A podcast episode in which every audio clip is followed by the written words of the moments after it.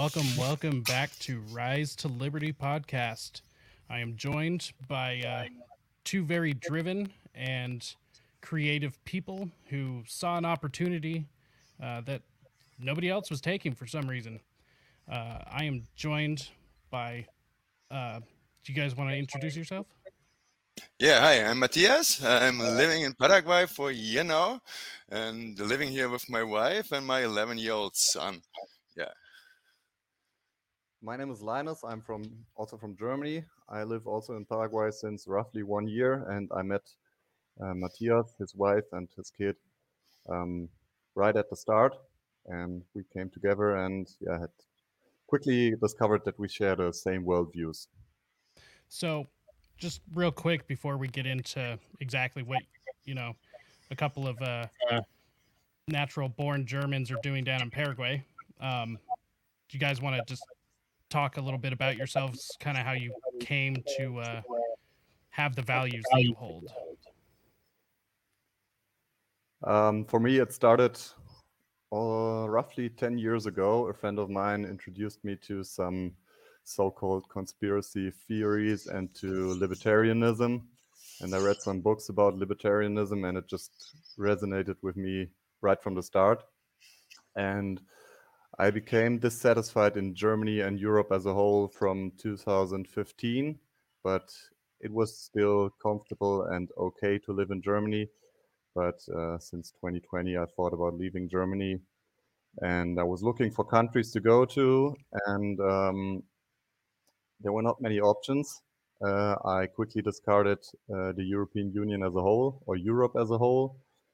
And then after some time, um, some people I know from Germany told me that they're going to Paragu- Paraguay, which I haven't heard of uh, a lot before. Then I did some research. Uh, it sounded good to me, and then I booked a vacation into Paraguay, made my residency, and then I decided I want to live here.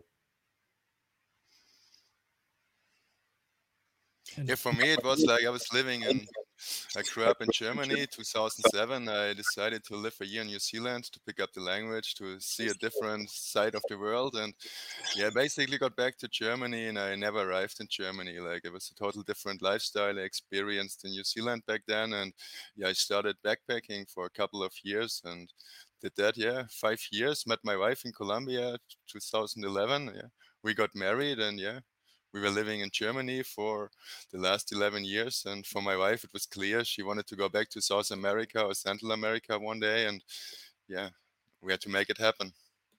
That's awesome. So what what got you into I I guess the uh, the liberty movement, the the idea that people should be able to live free uh, without coercion or threat of force? it was like yeah during the corona pandemic we had like a lot of like yeah, things happening in germany like we had big lockdowns and it was just way too much for me like uh, yeah, couldn't Yeah. deal with that anymore i was self-employed my wife was self-employed we didn't get any help from the government and yeah it, was, it wasn't easy in that time yeah Yeah, that's that's wild. Um, I've I've noticed I've talked to quite a few people. So I myself, just real quick, I was introduced uh, to this whole movement, the the whole idea, uh, just right outside of high school, or a- actually I was in high school. Uh, it was because of Ron Paul, uh, his 2008 campaign, and I didn't really pay attention until after high school um, in 2012 when he ran again. And that's when I started taking it seriously. And it was all uphill from there because, you know, it's a struggle to be able to convince people that you can live without uh, the threat of force. You know, Yes. you, you don't have to uh, hurt people and you don't have to steal their things. It's uh, incredible how difficult it is to spread that idea. Luckily, it seems to be catching on. Um, COVID seemed to be, well, it, the government's response to COVID seems to be the big awakening for a lot of people these days. Um, specifically, how was Germany? Uh, you said it was overwhelming. Do you want to get a little bit more specific?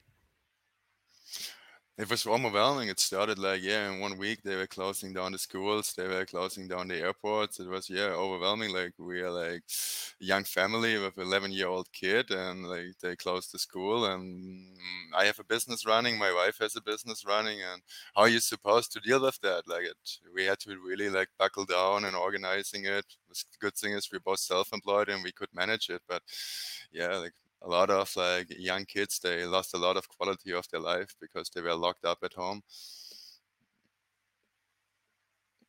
What about you linus? Yeah i think in the beginning the government response was similar to everywhere in the world just lockdowns and uh, curfews and stuff. Um, but for me what was ridiculous is after one and a half years so the winter of 2020 to 2021 um, they still did the same lockdown as the year before. Like I think, don't remember correctly, maybe four or five months of total lockdown where you were only supposed to meet uh, one person at a time. I think. Um, and it was so ridiculous when, for example, um, it was Florida, which opened completely, and also other countries, the Netherlands, they opened, and all those countries dropped uh, the regulations, the, the lockdowns, and Germany still held on to it basically, I think similar to how New York acted or still acting. Maybe that's similar to Germany. so, was there just like one thing that was like finally broke the camel's back to where like both of you, or was it just collectively all of it coming down, especially so quickly? For me, it was immediately uh, when the government responses, the lockdown started. I told my friends that they, if they're going to keep that up for let's say I think it was back then half a year. So it was in March 2020. And I told my friends if they're gonna keep it up until August 2020, I'm leaving Germany. And immediately after one or two months, I knew that this thing is going to last longer than a few months. And I was in my head, I already decided to leave Germany, but uh, I was still studying at the time. I was writing my master thesis. Um, and I decided to finish that in Germany. And after that, I was I, I was leaving immediately. Yeah, I I don't blame you. Uh, it, it, seemed pretty authoritarian where I was. It was just uh, do as do as we say.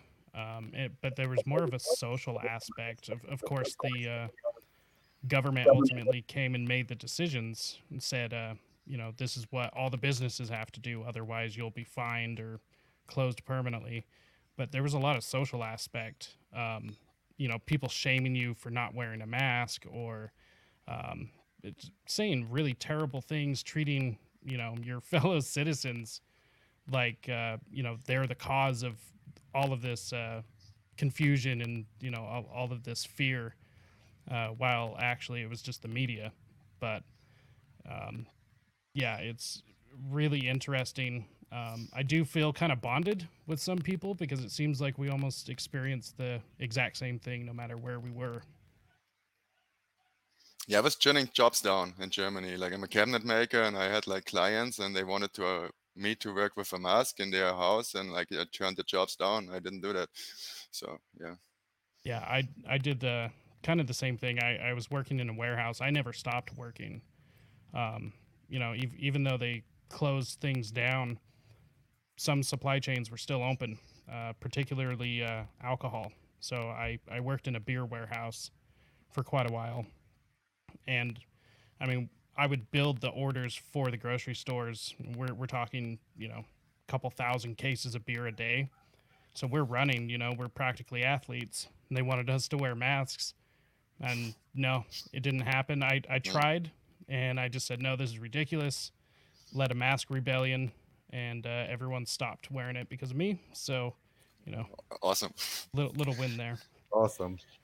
so to uh to move a little bit forward, you guys are in Paraguay. We're in um, Paraguay, yes. So what what was the decision for Paraguay? So versus like other countries. Yes. Um, to be upfront, Paraguay is not like heaven on earth. It's not a paradise and I'm sure there are other countries that are uh, suitable as well for people like us. Um, just a few months ago, up until a few months ago, people like Brazil a lot, which I can understand. But now there's a new president, some socialist guy, and I, I'm not so sure about Brazil anymore. Or maybe Mexico and places in Asia are probably fine as well. But why I and we personally chose um, Paraguay is for one, obtaining residency is really easy. It's uh, you just have to pay the administrative fees, um, and then you get uh, now you get a two-year residency, and after the two years, you can renew it for ten years. Um, it's not like you have to invest a lot of money, like in other countries, to obtain residency. So the entry barrier was really low to go to Paraguay, and um, also Paraguay is um, self-sufficient in electricity and drinking water and in food. So what I mean by this, um, concerning electricity, Paraguay has the second biggest hydroelectric power plant in the world. It's called the Itaipu Dam, and together with another hydroelectric hydroelectric power plant, uh, Yacyretá, um, it makes up for 99% of electricity in, consumed in Paraguay. So uh, Paraguay has one of the cheapest electricities in the world with, I think, five or six uh, dollar cents uh, per kilowatt hour. Um, also, Paraguay, um, concerning the drinking water, Paraguay has the second biggest freshwater reservoir in the world. Um, it's called the Guarani Aquifer, I think. um, and it lies beneath Paraguay, Argentina, and Brazil. And it means basically anyone who can afford it um, has its own fountain or well on their property and produces their own drinking water. So uh, friends of us are either already having I can jump in real quick. Like we just purchased a property and like without much issues, like you get a permit and you're like um, willing to drill a well. It's like 270 meters, and then you have like a lifelong water supply.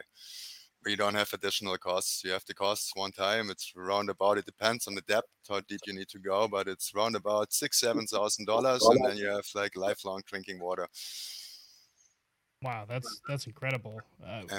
What so?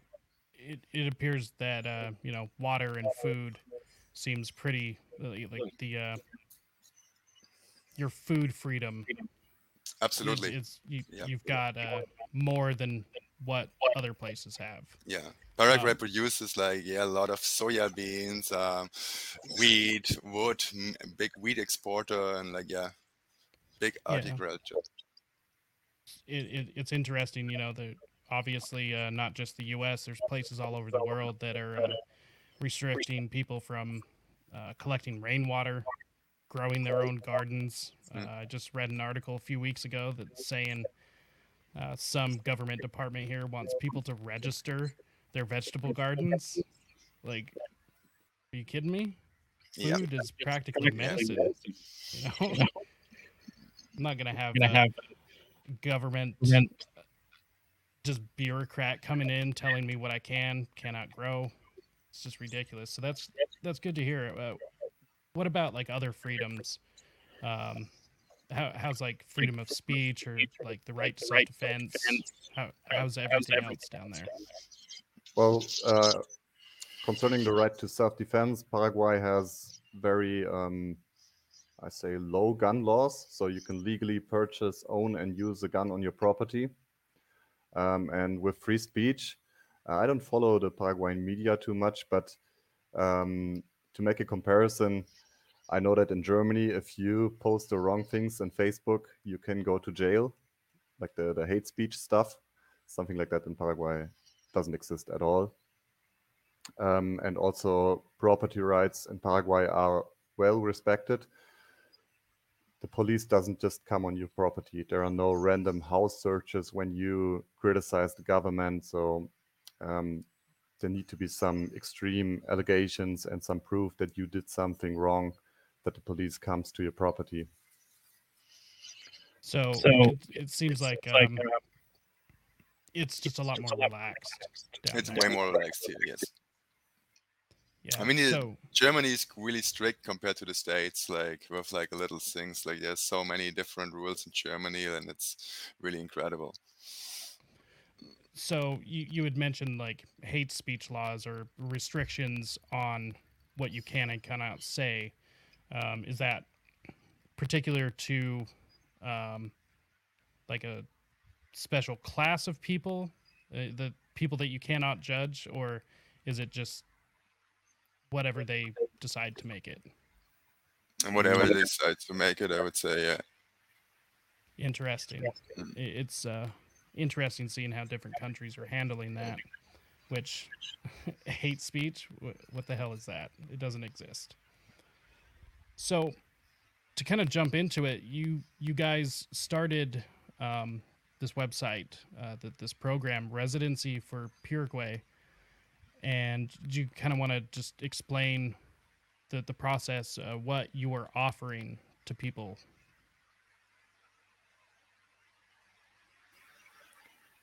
Yeah, so we have uh, two options. One is the basic residency where we pick up people at the airport, go to Encarnacion, it's where we live and where you have an immigration agency office. And then we do the whole process with them and they get all the, the um, papers which prove that they applied for residency. Um, and we also check all the documents beforehand and tell people which documents they need. So we basically just um, help them with the whole process.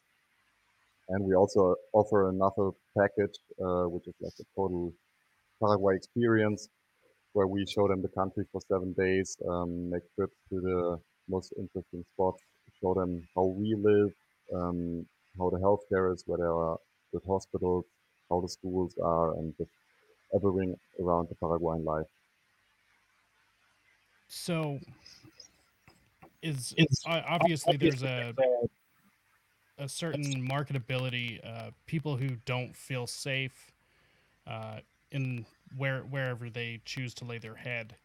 Um, so you're giving them an option to say, "Hey, it's pretty nice over here, and we'll make sure and help you." Exactly. it, honestly, I can't believe nobody else is doing that. Uh, the, like we were talking about before uh, we started, that you, it wasn't uh, being done for English speakers, is what you said, correct? Yeah, but Paraguay is a really overlooked country too. Like I personally traveled quite a lot in the world. I've seen a lot of different countries. I visited almost 60 different countries in my life already. And yeah, I've, I didn't know much about Paraguay. To be honest, I didn't even know the capital like since a year ago. And yeah, it's Asuncion, by the way. Yeah. And it's totally overlooked that country. So how how are uh, the the native people? Are they like welcoming, accepting of new people coming in, or Like the most welcoming people I have experienced on this planet. Like it's incredible. Like uh, so kind-hearted, lovely, helpful, in a really good mood all the day long. Yeah, not grumpy. wow? I- Man, it's was- I- incredible, really. Like yeah, I would stick out like a sore thumb. yeah. And also, the Paraguayans love a foreigner. When they, They meet love someone from a yes. different country, they're so like interesting and welcoming and friendly because Paraguay doesn't have a lot of tourism. Nobody goes to Paraguay really, so it's rare that they meet a foreigner. And so they're always like, "Oh, you're from Germany. Why are you in Paraguay? What are you doing here?" They're really interested. One thing I'm always curious about is uh, how's how's the food and like what what uh, typical dishes are are served Beef. or available. like beef in all kind of different varieties. It's really amazing uh, and really high good quality of beef.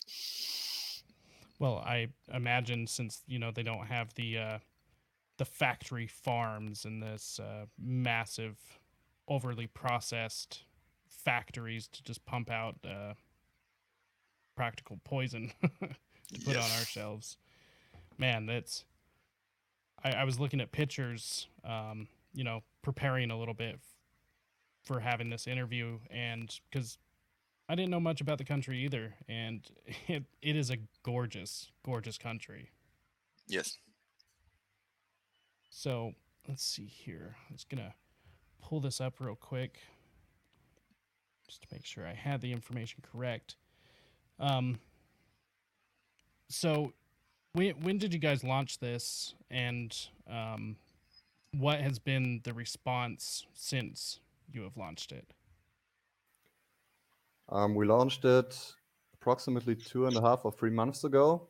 Yeah. Um, and we back then went on uh, Monerotopia, where you have been also before, and um, the response was immediately overwhelming. A lot of people were interested.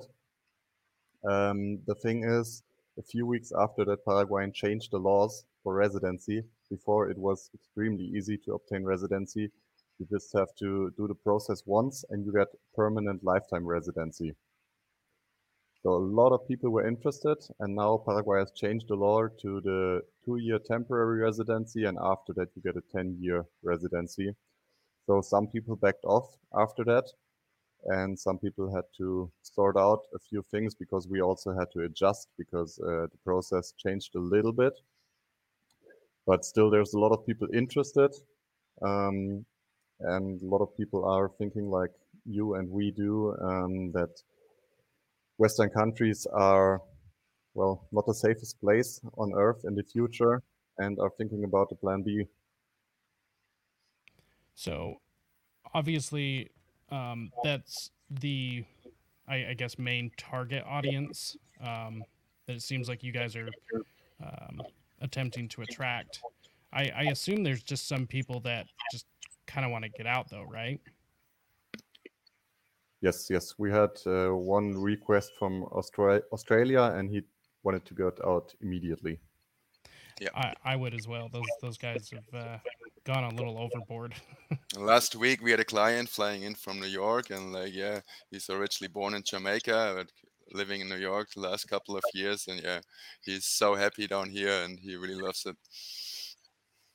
It's just so incredible. Honestly, I'm I'm kind of just in awe. Uh, this is the coolest part of being able to have a podcast and be able to t- talk to people actually doing something um, I've I've talked to a lot of uh, you know so-called freedom fighters. They'll just talk and argue uh, semantics or um, principle, which hey, I love doing. Um, but you also need to back it up with something. So honestly, I highly admire what you guys are doing, and it just makes me stoked that people are actually doing something about it and that you guys are getting a good response. Yeah, that's the thing I was thinking about also sometimes after I moved here to Paraguay. I was also arguing with people about liberty and libertarian ideals um, for the past 10 years. And at some point in the discussion, it was always when people told me, well, if you don't like it in Germany, then leave. And back then, my response was always, well, everywhere in the world, there's a government and they all restrict my freedom but now it was just too much in Germany and Paraguay has like um, let's say close to a, what is it in English a minimal state minimum state. And yeah I just then took the initiative and said yeah now I am going to leave Germany. I'll show you. I will leave it was the same for me. Like they were bugging me so much with the taxes in Germany and like, yeah, the schooling of my kid, and uh, that was really important for me, like the future of my son. And I don't want my kid to grow up in a country which is like, yeah, which is not developing, which is not growing, which is like, yeah, getting stuck. And it's really, really important then. And even now, seeing like the schooling here, like my kid goes to a private school, a private un- colegio, it's called, and it's it's around about sixty dollars a month for that private school, and wow. it's in my opinion, and my wife, she's like an English teacher, and this school system is better here than in Germany, I would say. Like what I experienced from my experience, yeah. The way the teachers they treat the kids, like the, the way they learn, it's really different. So one thing I'm curious about is uh, how how difficult was it to go from, you know, Germany where you were fairly uh, uncomfortably comfortable because you know it was uh, a known surrounding going to a completely unknown place uh, how was that transition And for me personally, like I said, I traveled quite a lot. I lived in India. I've been in Nepal for a long time, and like I know what I was expecting, which standard, and like sure we have way lower standard here than which we're used to in Europe, but I'm totally fine with that. Like I knew what I was signing up for, basically. Yeah, for me, I also lived abroad for um, in total one year. I studied abroad in Eastern Europe in two different countries, and uh, also it was easy to um, start in Paraguay because there's so many Germans here. Um, I immediately met uh, Matthias and his wife, and we have like a, a, friends group of Germans of like 15 to 20 people that are really good friends here in Paraguay and I know some base. I knew some basic Spanish beforehand, and then I immediately started to learn Spanish and to force myself to go out and meet people. And I reached uh, some basic fluency in Spanish after a few months. So it was really welcoming at the beginning, and then easy to integrate in Paraguay. Yeah, that that just sounds great. Honestly, you know, yeah, they don't speak any English here. interesting, but yeah. I it, it it seems as though it's a fairly welcoming culture, so they're probably fairly patient. Would you say? Yes. Absolutely. Well, there's that. It's, I have a feeling that uh, you know, there's probably a decent amount of people in my area that would not be uh, quite so patient. So it's glad, or I'm I'm glad to hear that uh, there are people still out in the world like that that are not only welcoming to uh, uh, people from other cultures, um, curious, but also patient. Um, this world doesn't seem to have a whole lot of patience anymore, so that's honestly great to hear. Um, one question. There's one thing, one thing you said earlier about um, people shaming you in the US, and it happens in Europe too, because you have a different opinion that's something that doesn't happen in Paraguay. Um, we experienced that uh, during the so-called pandemic. Um, Paraguayans were also scared. They wore their masks like uh, like like good people do. Um, but if you don't wear a mask, they don't lecture you. They don't care. They protect themselves and everything else they don't care about. That's something like, um, yeah, people don't tell you how to live your life here in Paraguay that's something I really liked. You sold me right there. so it, it seems like it was a pretty pleasant experience all the way through. Uh, is there anything that like stands out that was difficult uh, going through the process of getting your uh, citizenship? Um, pretty pretty much anything. Is there anything that stands out uh, that somebody that might want to do this would be interested in knowing? Uh, I can speak for myself. I back then also did it with an immigration helper with a um, German Paraguayan speaking woman. And for me, the process was pretty easy and straightforward. Um, I informed myself which documents I needed before, which was for me just a birth certificate and a police record. Then I sent all my documents to this woman. She checked them. Um, I told her when I'm coming to Paraguay, and we scheduled a day for doing the whole process with the agencies and stuff. And then we did it. It was one day, and after that, everything was done, and I got the um, residency document a few months later.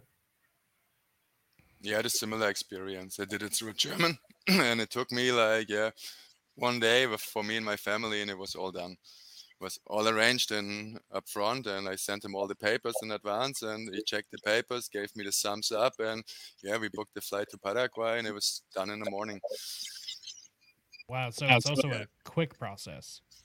Yeah, like so I had a couple of friends, like German friends, which I hooked up to this German guy. So he was doing like the residence for this guys, and like the quickest one was 72 minutes to get the residence. oh wow! Yeah, leaving my house, going to the office, and coming back. It's incredible. um, one thing I'm curious about, just sitting here thinking, uh, what is the job market like down there? Is it easy to get a job or you know start businesses?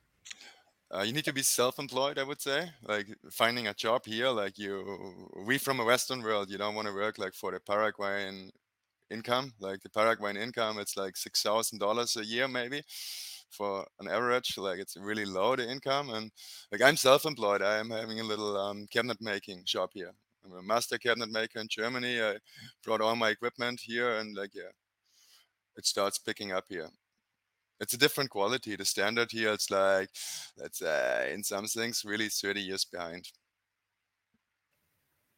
Is it is it fair to say that probably because it's um, a, a how do I phrase this? A uh, not one of the more wealthy countries. Is it people have learned how to be able to um, make do with what is available that's how I see it. And like, in what I can say from my side is like, I have people, they look at my work and, oh, wow, you, you're so good and that's so smart and that's so intelligent. And I say, no, I just had the opportunity or I grew up in Europe and I saw it done, made a lot of different times in very, very different ways. And those Paraguayans here, they just see one way of doing it. And I just experienced and seen a lot different and they do It's Not that I'm better, I just have seen more of the world if well, they would have seen more, they would have to do the same opportunities than I would. Well, that that definitely seems more of like a uh, a a nurture kind of uh, aspect to this. It's just seems like something probably within their culture.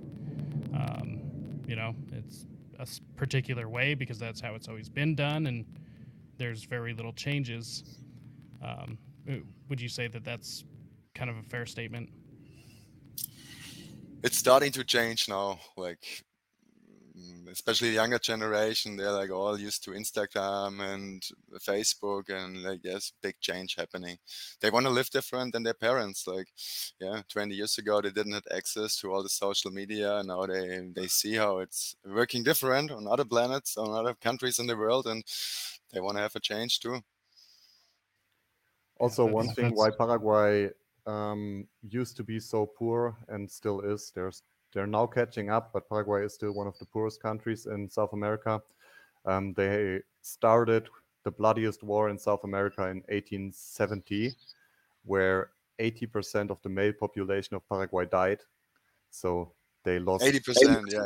They lost basically all the workforce and uh, all the knowledge they had back then. And so they basically started from scratch at 1870. Wow. Uh, and that's why Paraguay is a little bit behind compared to other South American countries. But uh, Paraguay has a steady economic growth compared to other countries in South America. So I would say Paraguay is on a good way. So, um, how much? Because I know um, South South America, Central America has a uh, either love it or hate it relationship with uh, communism. Uh, how is how is it that type of collectivism addressed in Paraguay? Yeah, that's a bit difficult because um, they have two parties here. One is like the more socialist, and one is the more conservatives, but they're just both corrupt. Um, every Paraguayan knows that politicians are corrupt and the government is the worst when I tell them how the governments in Europe or in Germany work, they are astonished that there are worse governments than the Paraguayan. and so the, the tax rate in Paraguay is only 10%, so the government can only rob so much from the people, um, which also shows within the society here.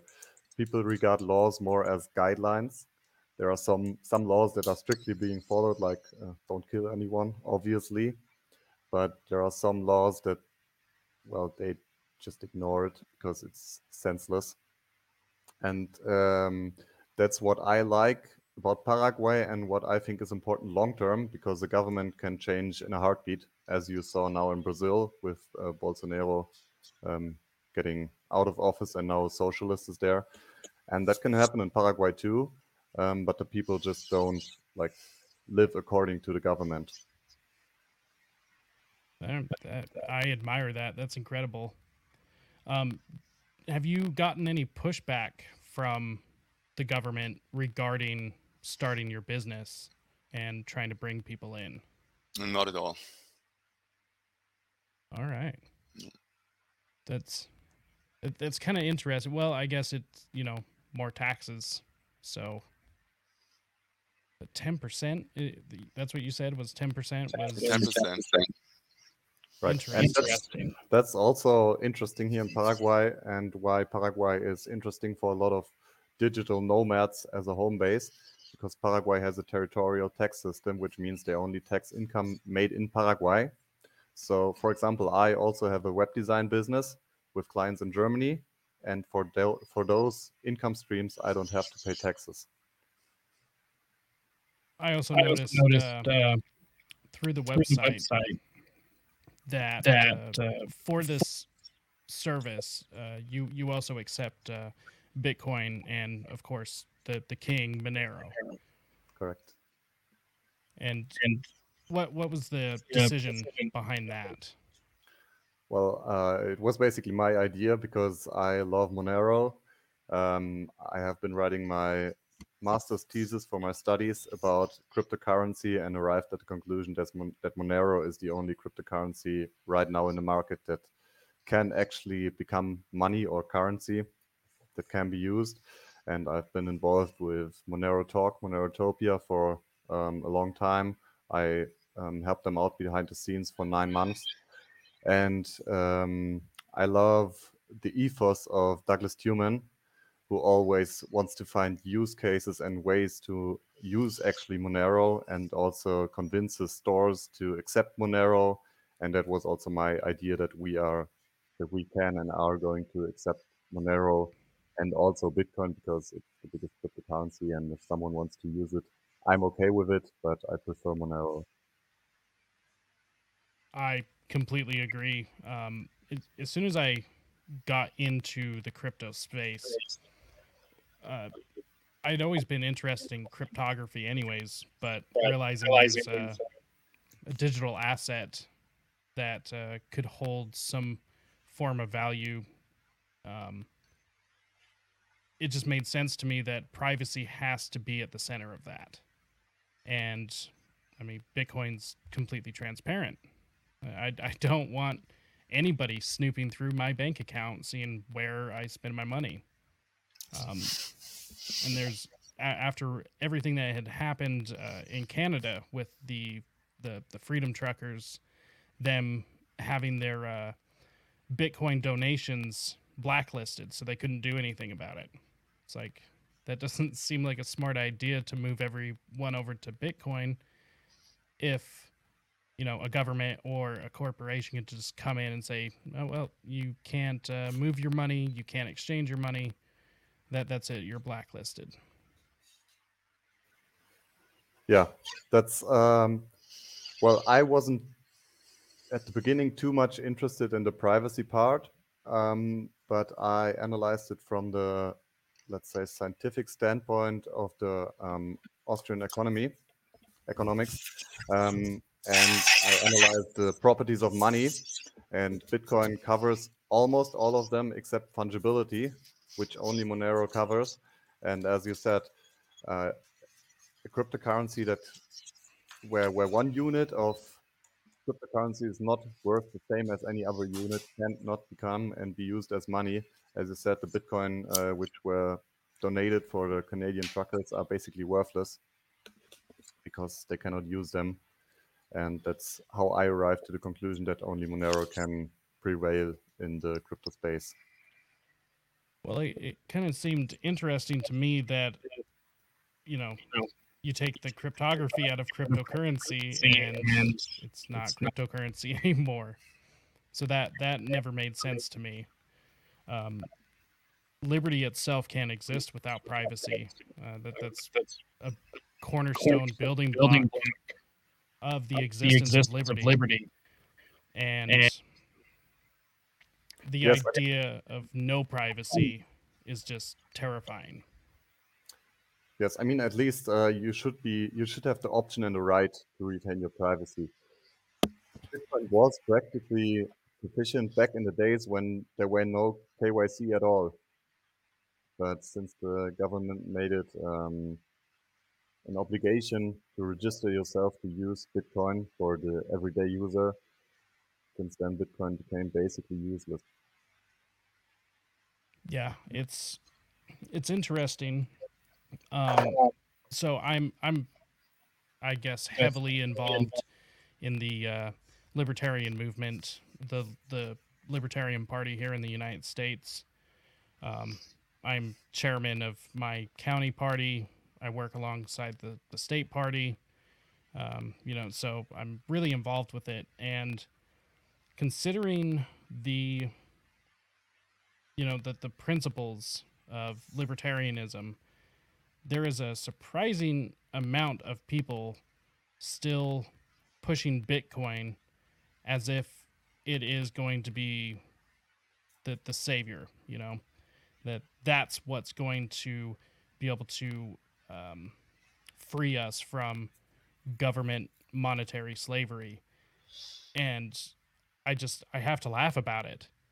It's it's not going to, and all of these really smart people um, keep pushing it, and it's a little concerning. Yes, I also don't understand it in the least. Uh, I don't know, it's ridiculous to think that Bitcoin can free us when it's already been shown that it can't with Canada, then also with Ukraine um, and Russia, where they censored transactions. Um, and yeah, as you said, it's really concerning that a lot of libertarians think that Bitcoin is going to save us. Maybe some of them don't know Monero, but also there's a lot of people who actually know Monero, and uh, for some reason they think that Bitcoin is better than Monero because I don't know it's bigger, but that doesn't make sense at all. So it was um, your your decision to accept Monero um, when you started this project. Yes, immediately. Yeah, it was your idea. and and so how how has it like worked out? Has that been a major selling point to people? Um, I'm not that sure. Um, it has attracted a lot of people from the Monero community itself, but I think most people still want to pay in cash because it's easier. Yeah. Um, less hassle involved, also uh, less volatility because to be honest, still we're paying our day-to-day things with cash and not with cryptocurrency. Um, yeah, but it, it has attracted people. And also we offer our services not being paid in advance because we know that Paraguay may sound a little bit fishy and scammy. So to make clear that we don't want to scam people, people only come here after uh, pay us after they came here, after they've done the process, and then they pay us either so, in Monero or in cash. Yes. So, um, is there? Let, let's walk through the process just real quick, if you, if you guys don't mind, just so people have a, a better idea of what you're talking about. So, say say I'm you know fresh into this, I've got the cash, I want to make the move. What do I do? You basically contact us. We're gonna give you the information about all the paperwork you need so once you get all your paperwork, you send them to us. We're going to get them proved by our lawyer, by our partner. That's all going to be proved. And once you get the sums up from us, you can book a flight and you basically come down to Paraguay. We would pick you up at Asuncion, drive you down to Encarnacion. And yeah, most likely the next day we would figure out an appointment with you at the immigration office and everything would be sorted out for you. So it's really pretty much that simple. It's pretty much that simple, yeah. that is so wild. Um, is there?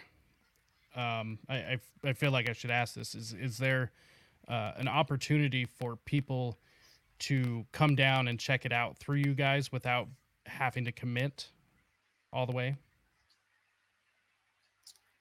Mm, we not really, no.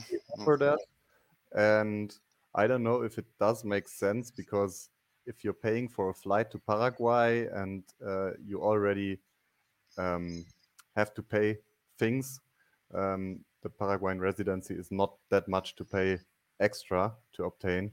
So I don't think it really makes sense to just go to Paraguay to visit it without actually doing a residency.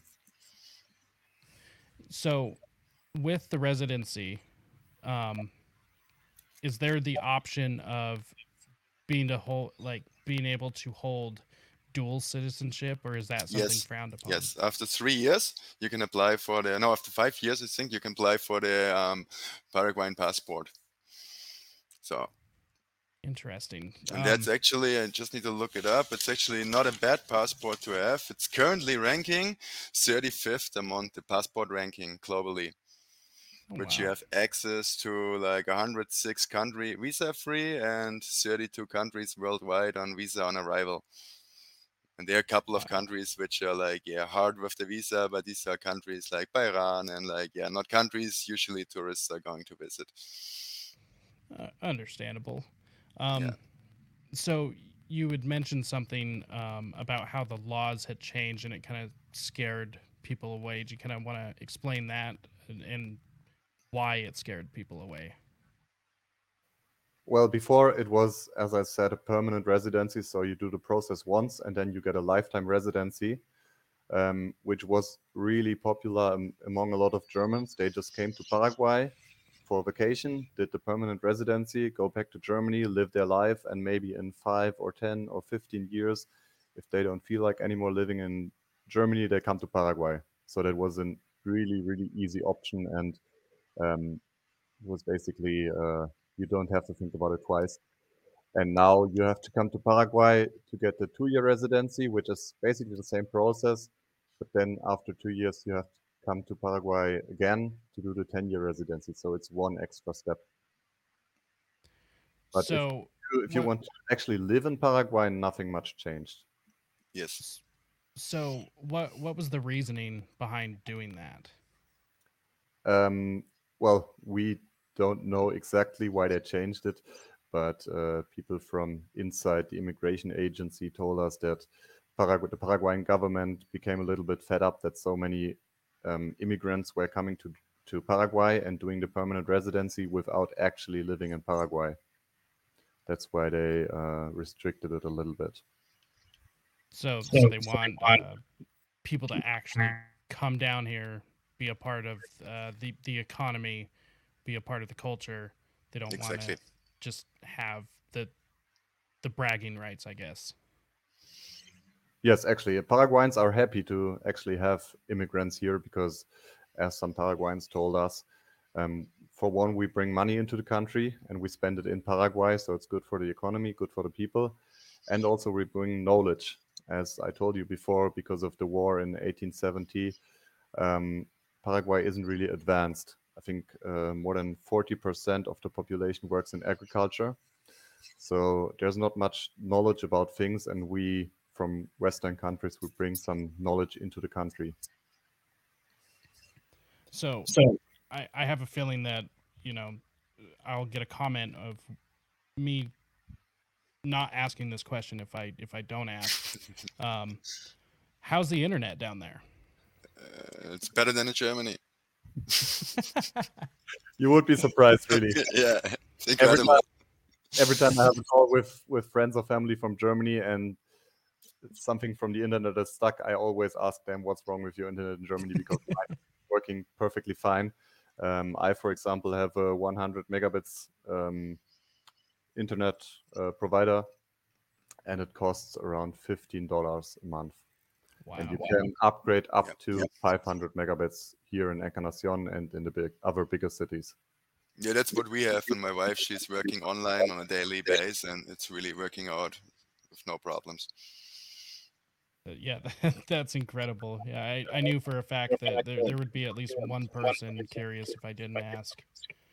Um, Um, so what, what's the culture like um, in the in the cities versus the uh, any, anywhere surrounding the cities? Is are the cities pretty much just like everywhere else? Yeah, I would say so. Yeah. Yeah, you can say that there's a, a stark difference between cities and the countryside. Um, also, with regards to following regulation and laws. Uh, the big cities are much more like the Western countries. Asuncion is basically like any other um, big city. But as soon as you go to the countryside, people are just more, I would call it natural. They just uh, think Simple, for yeah, act naturally. Um, so yeah, we we actually do live in a city here in Encarnacion, but we have friends who live a little bit outside, like 10 to 30 minutes drive, and it's just a whole nother world. So, uh, to dig into the cities a little bit more, is is it uh, because it's a poorer country? Um, I mean, do they have any of the modern? Uh, I don't want to call them luxuries. I don't view them that way, but any of the modern we have amenities. we have that here absolutely. Like you have in Asuncion, for example, you have shopping malls. They they're like in the states or in Germany. Like they're really incredible. Like you wouldn't even notice you're like in a let's say in a poor country. And here in Encarnacion, they are just building a big Costanera, a big shopping center, and like yeah, it's gonna be on a Western standard. You have big chains like Pizza Hut here. You have like New York Pizza. You have KFC here, Burger King. Like all the major brands are available like everywhere in the world. So that leads me to to to wonder why in in, in your both of your opinions why does this somewhat of a hidden gem uh stay hidden Mm, well, among Germans, it's not hidden anymore. Uh, it appeared in mainstream media. Basically, Yeah. they are talking about like um, anti-vaxxers going to, to Paraguay. Um, but among the English-speaking countries, it's still pretty hidden, and I don't really know why. I don't either. It's yeah. But it's personally same for me. I did not know anything about Paraguay, and I was like, really, I knew a lot about different countries. I had never Paraguay on my radar. well you know i i'm a uh, product of government school in the us so there's no surprise why i didn't know much about paraguay Yeah, um yeah it's it's just interesting to me um i i know there's this belief um i've kind of had to break out of it as as well of just well this is just where i live so this is where i'm gonna be Mm. and I, I don't know maybe maybe that contributes to a little bit of it because people just don't even think about it Absolutely, yeah. I have some libertarian friends in Germany, and I also asked them uh, from 2020 on if they don't think about leaving Germany and going to maybe Paraguay or a different country, and they just said they're so um, tied into the society, their friends and their family in Germany that they won't leave. yeah Yeah, that's, that's I, I, I don't know. I, understand not wanting to take that take leap that but But at what at what point is enough enough to make you take that leap. And uh i mean do you just want to sit and be bullied? Yeah. yes that's that's why um, i think it's a great option for uh, to have the paraguayan residency because right now it may be okay to live in the states or in europe and germany. Um, although it's still has gone a long way if you think back three years how life was back then and how it's today it's incredible how it changed but it still is kind of um, possible to live among uh, the us and germany but who knows what's in two years who knows what's in five years. Yeah it it seems as though um and i i live in a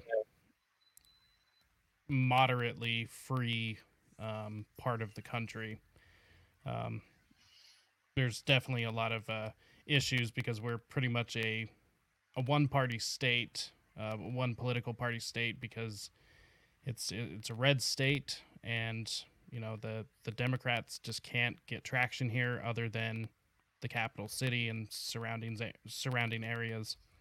Um, it it seems like a lot of the people with terrible intentions to you know, cause harm to society at large, has just ramped things up uh, and and sped up whatever terrible ideas that they have. Let's see here. So one thing I wanted to dive into was uh, specifically um, from your website. You have uh, a section our services, and so there there's two options that you guys offer. Uh, do you want to quickly go over those and um, well, it, as much detail as you want.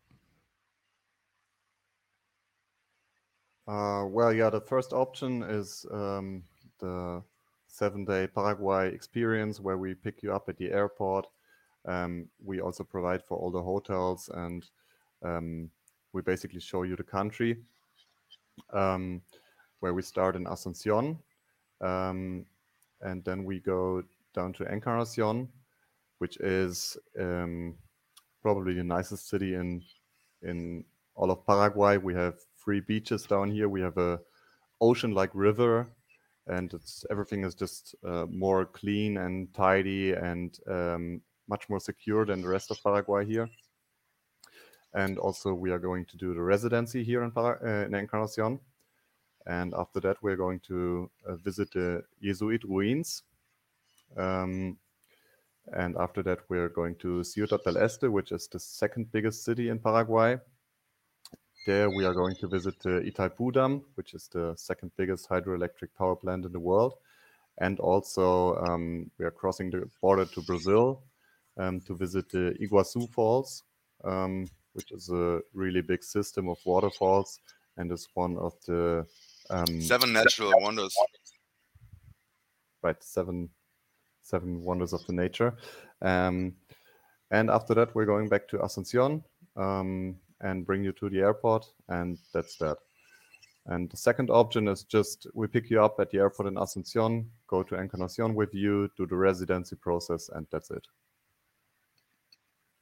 And, And that, that that's that's pretty much pretty much just, uh, just uh, laying laying everything out. Here's the country, right? Yep. A, a guided tour. the, the first option The first option is a guided tour, yes. And for the And second then- option, like if you want to just get the residency, you can come to Encarnacion, we do it, and you can go back. And if you want to explore the country by yourself, we have a, a, a guide sheet with recommendations for hotels, for car rentals, for spots to visit, um, where you can get a, um, a Paraguayan SIM card and all that stuff that you need. So that that would lead me to uh, to ask, uh, how how- is um, the the crime rate down there, uh, both in the city and outside the city? That's a really good question. Uh, I don't have the official statistics. Probably they don't exist, um, and I don't trust them either. Um, but it's a question that I get a lot of times from friends and family in Germany, and I experience the let's say the fatal crime rate in Paraguay less than, for example, in Germany. So, uh, murder or rape, something or robbery is less common in Paraguay. Which is what is more common is theft.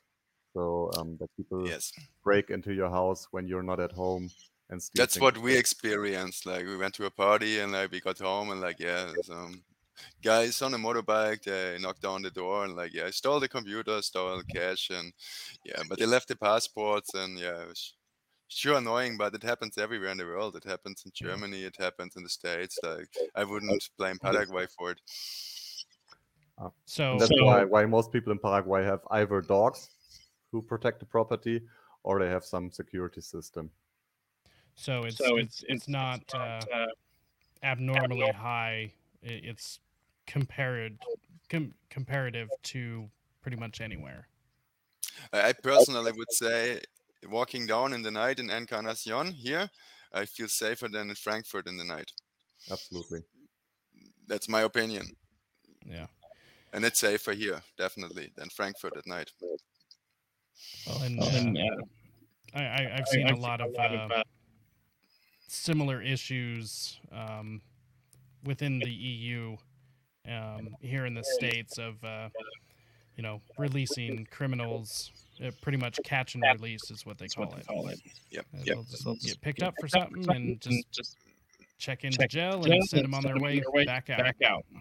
That's That's pointless. what Yeah. happens quite frequently in Germany and in whole Europe since the migrant crisis of 2015. That's just uh, a common case that they catch some of the so-called refugees and then release them again. So, um, I kind of wanted to touch on that actually, as uh, you know, some reasons why people would want to leave. Uh, but real quick, I just wanted to to ask. You had mentioned the schools, um, your positive outlooks on them.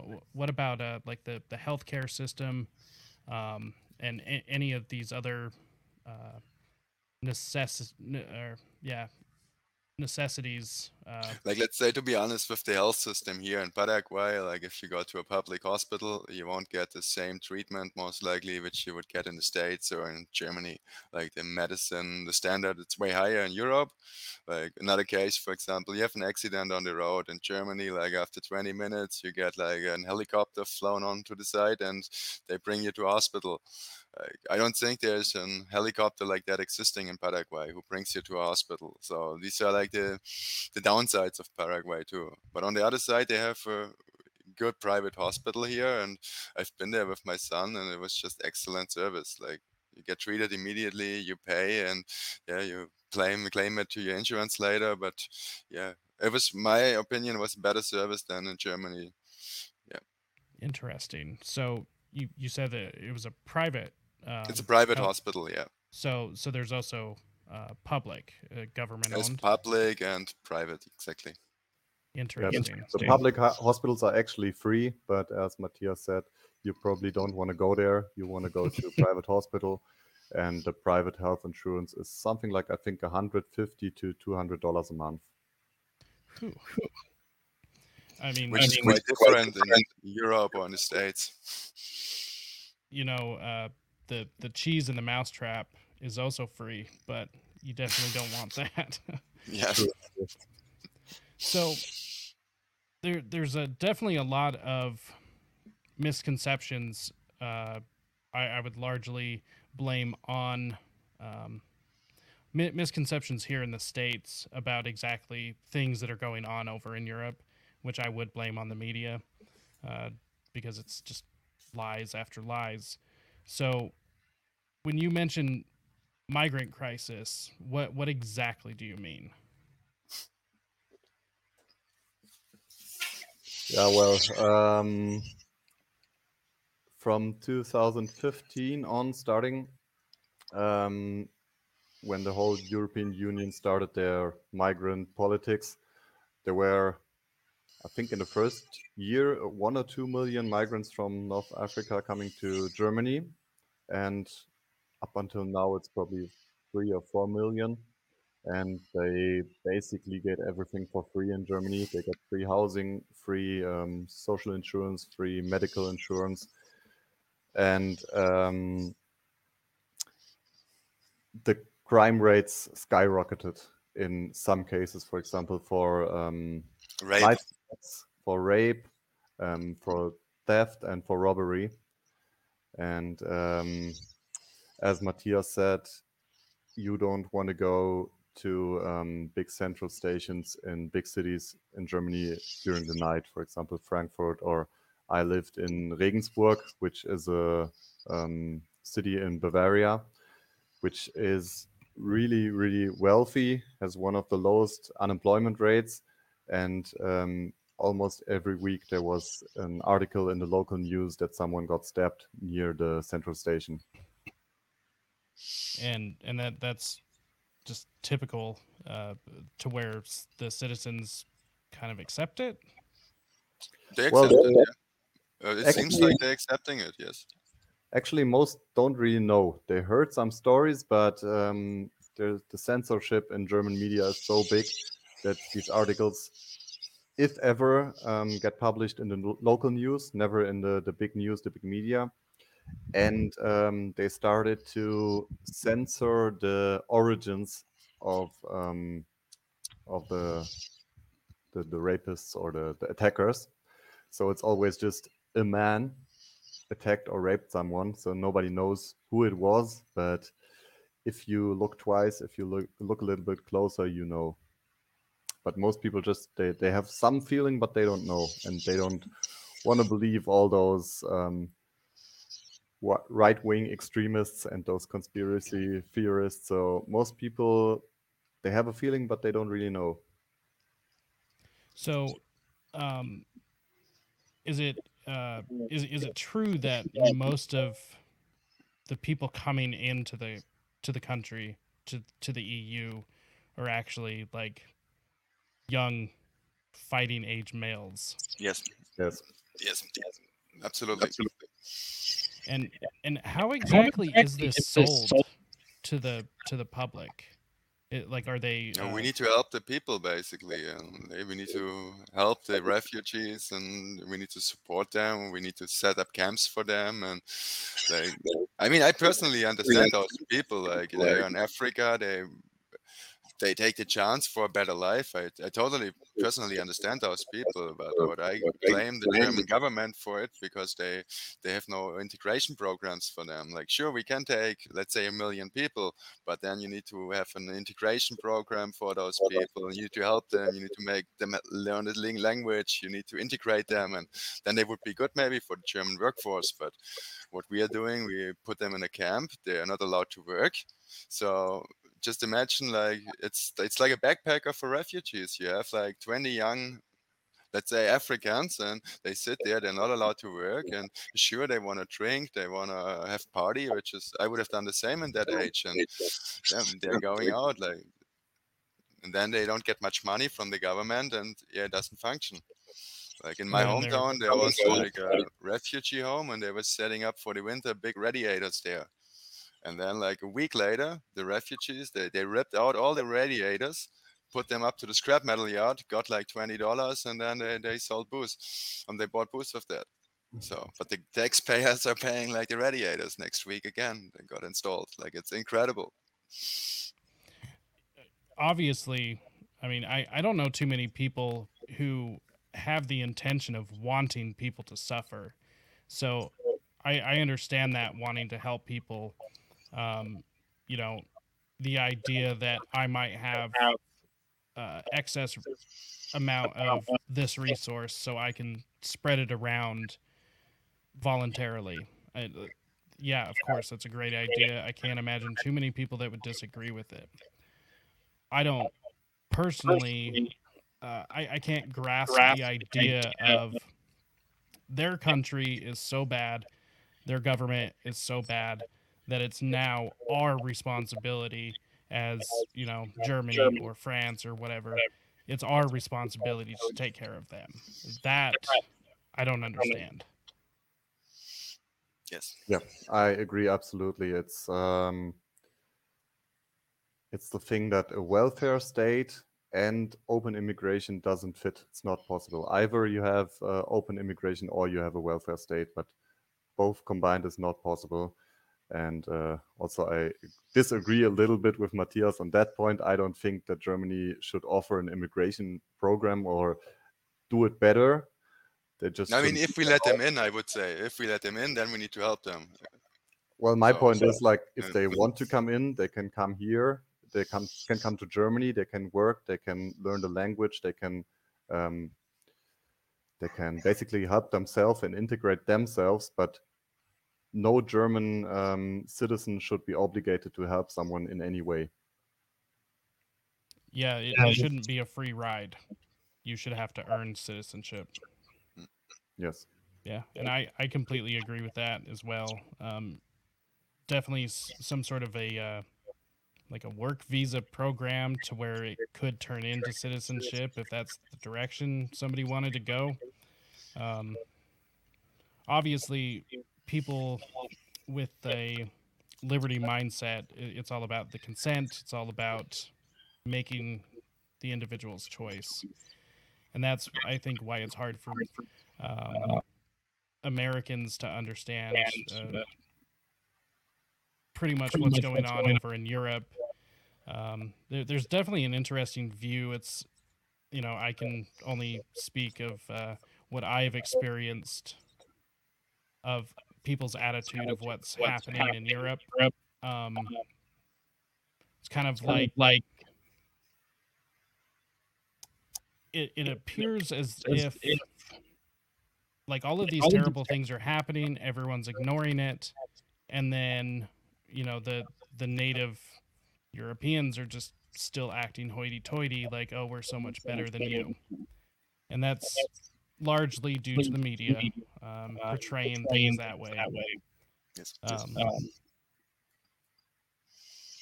so, are things actually worse in Europe than most people would imagine? I would say so. Yes. I would totally agree to yes. It, it I imagine, imagine it it shows, shows, uh, no, no signs of signs of stopping, stopping or slowing. or slowing.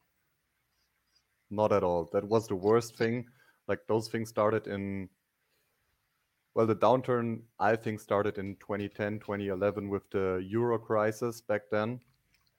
And and then it got worse in 2015 with the migrant crisis.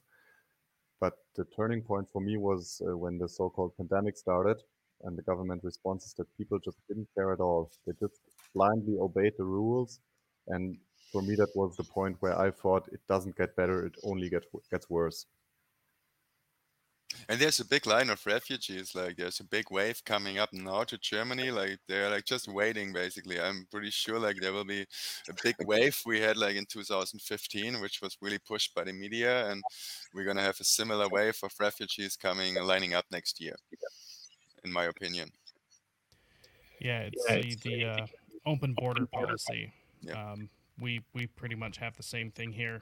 You know, uh, the the idea of having a secured border border at at all uh, was touted as racist, which it has nothing to do with race, but you know, um, whatever. It, that, Yeah, that's a a, problem for us Germans. Like if we talk our opinion about the refugees in Germany, like the way we are just doing it openly now here, you're immediately a racist, and yeah, it's really hard.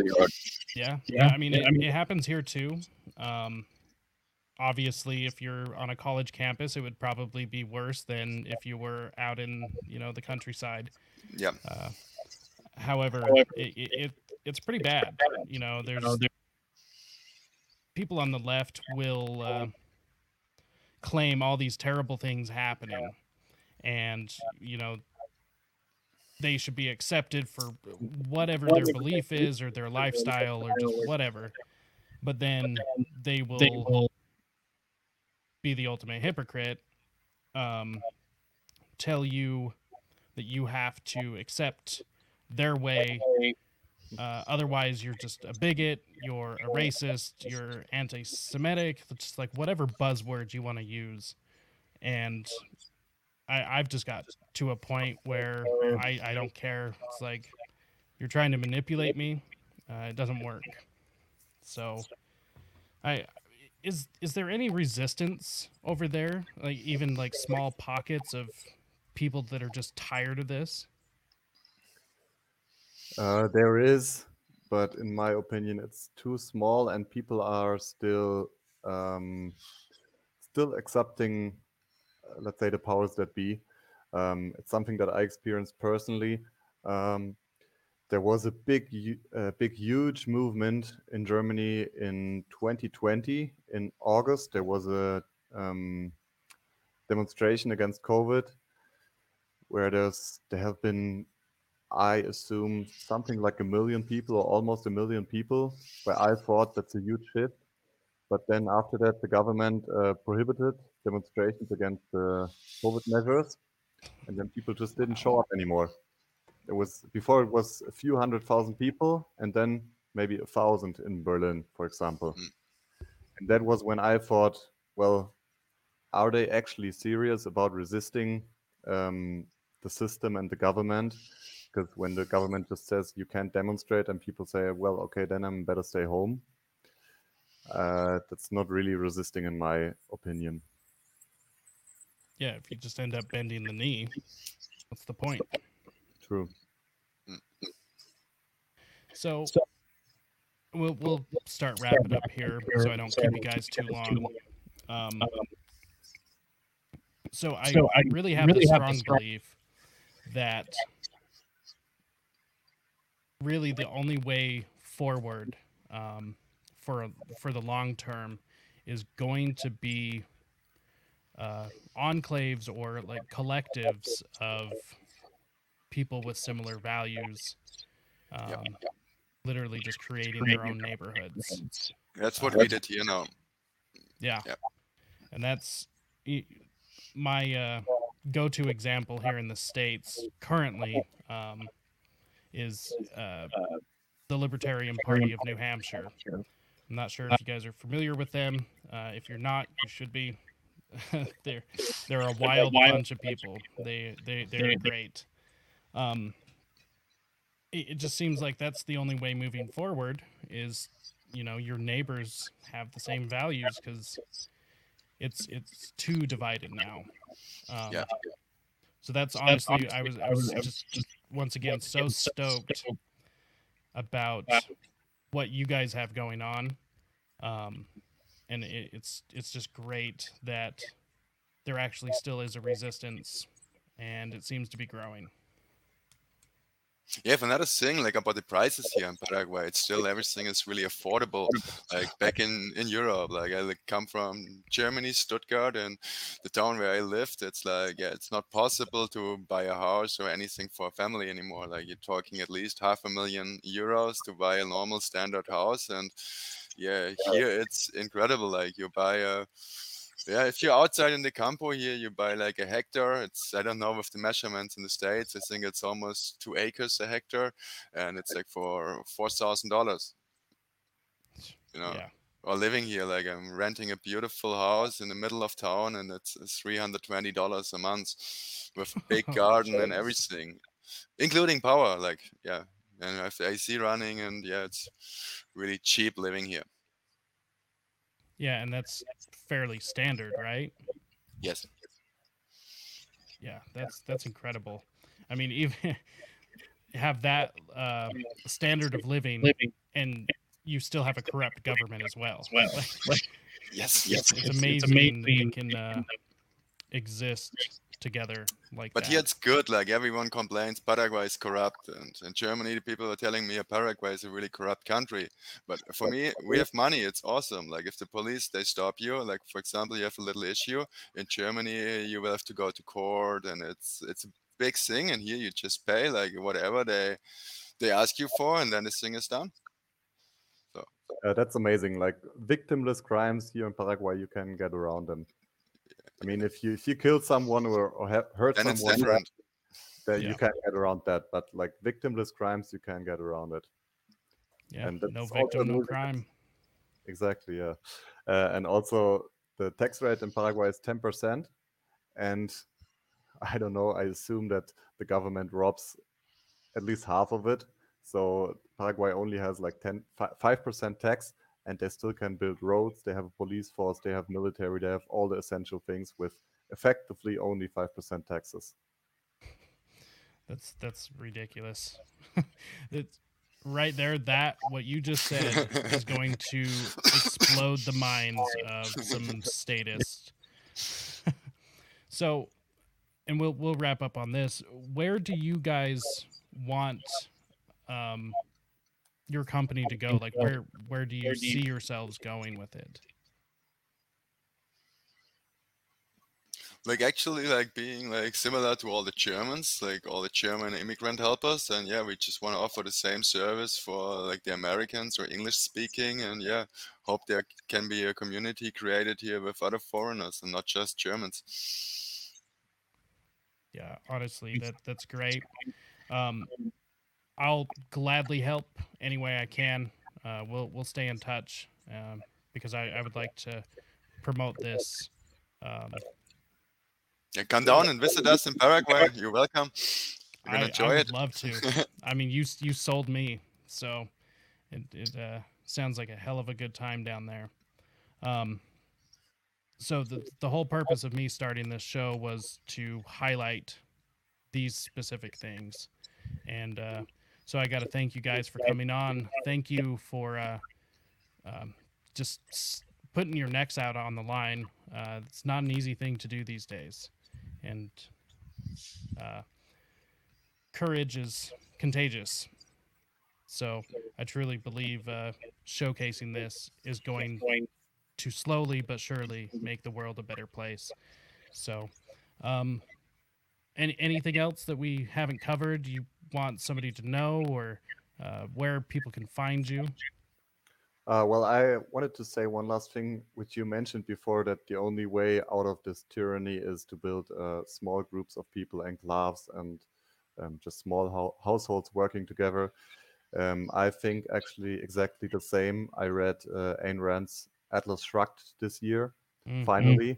And I think the way she described it in her book is just the way to do it. Like, um, take your energy out of the system.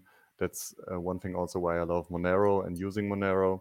And I think it's the only way out. I'm I still have a long way to go. I still live in the city center of a big city in an apartment, but um, I also think that's the only way we can fight the tyranny effectively. Yeah, I I just don't see it any other way. It, there's such a small group of people who actually want to live without a jackboot on their throat and strength in numbers. So let's see here. I wanted to make sure and bring this up.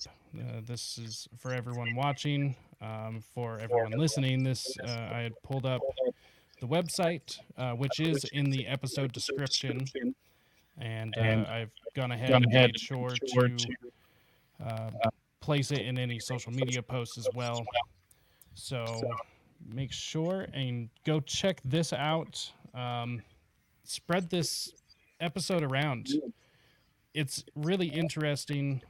If you see what's going on, all of the corruption, uh, the the pain and misery being caused by other people for, uh, I I don't know why. Uh, I don't think that way, so it's hard for me to justify it. There's people out here, such as these two gentlemen, uh, along with uh, their partners who couldn't make it tonight. But there are people out there trying to do well in the world, and uh, that information needs to be spread to keep hope up. Um, a lot of people definitely feel black pilled or hopeless these days, and uh, it's it's not as bad as uh, people would like to think. So I would like to thank you guys um, again for coming on. Thanks for Um, inviting. Yeah, Thank you for having and- us. and anytime I, I would like to get you guys back on you know get a, get an update eventually how things are going um, all of that stuff uh, always up for a uh, conversation you guys are welcome back anytime and uh, we'll we'll end the broadcast and hang on for just a minute so we can uh, get everything uploaded um, otherwise thank you for making it to this point in the episode make sure to hit that like uh, subscribe button uh, share this episode as I stated before, and uh, got some good shows coming up. Uh, let's see, we've got Reed Coverdale coming up on Tuesday. Um, got all just all kinds of stuff. That's pretty much what I've been doing all day is uh, scheduling new shows. So uh, until next time, stay free, my friends.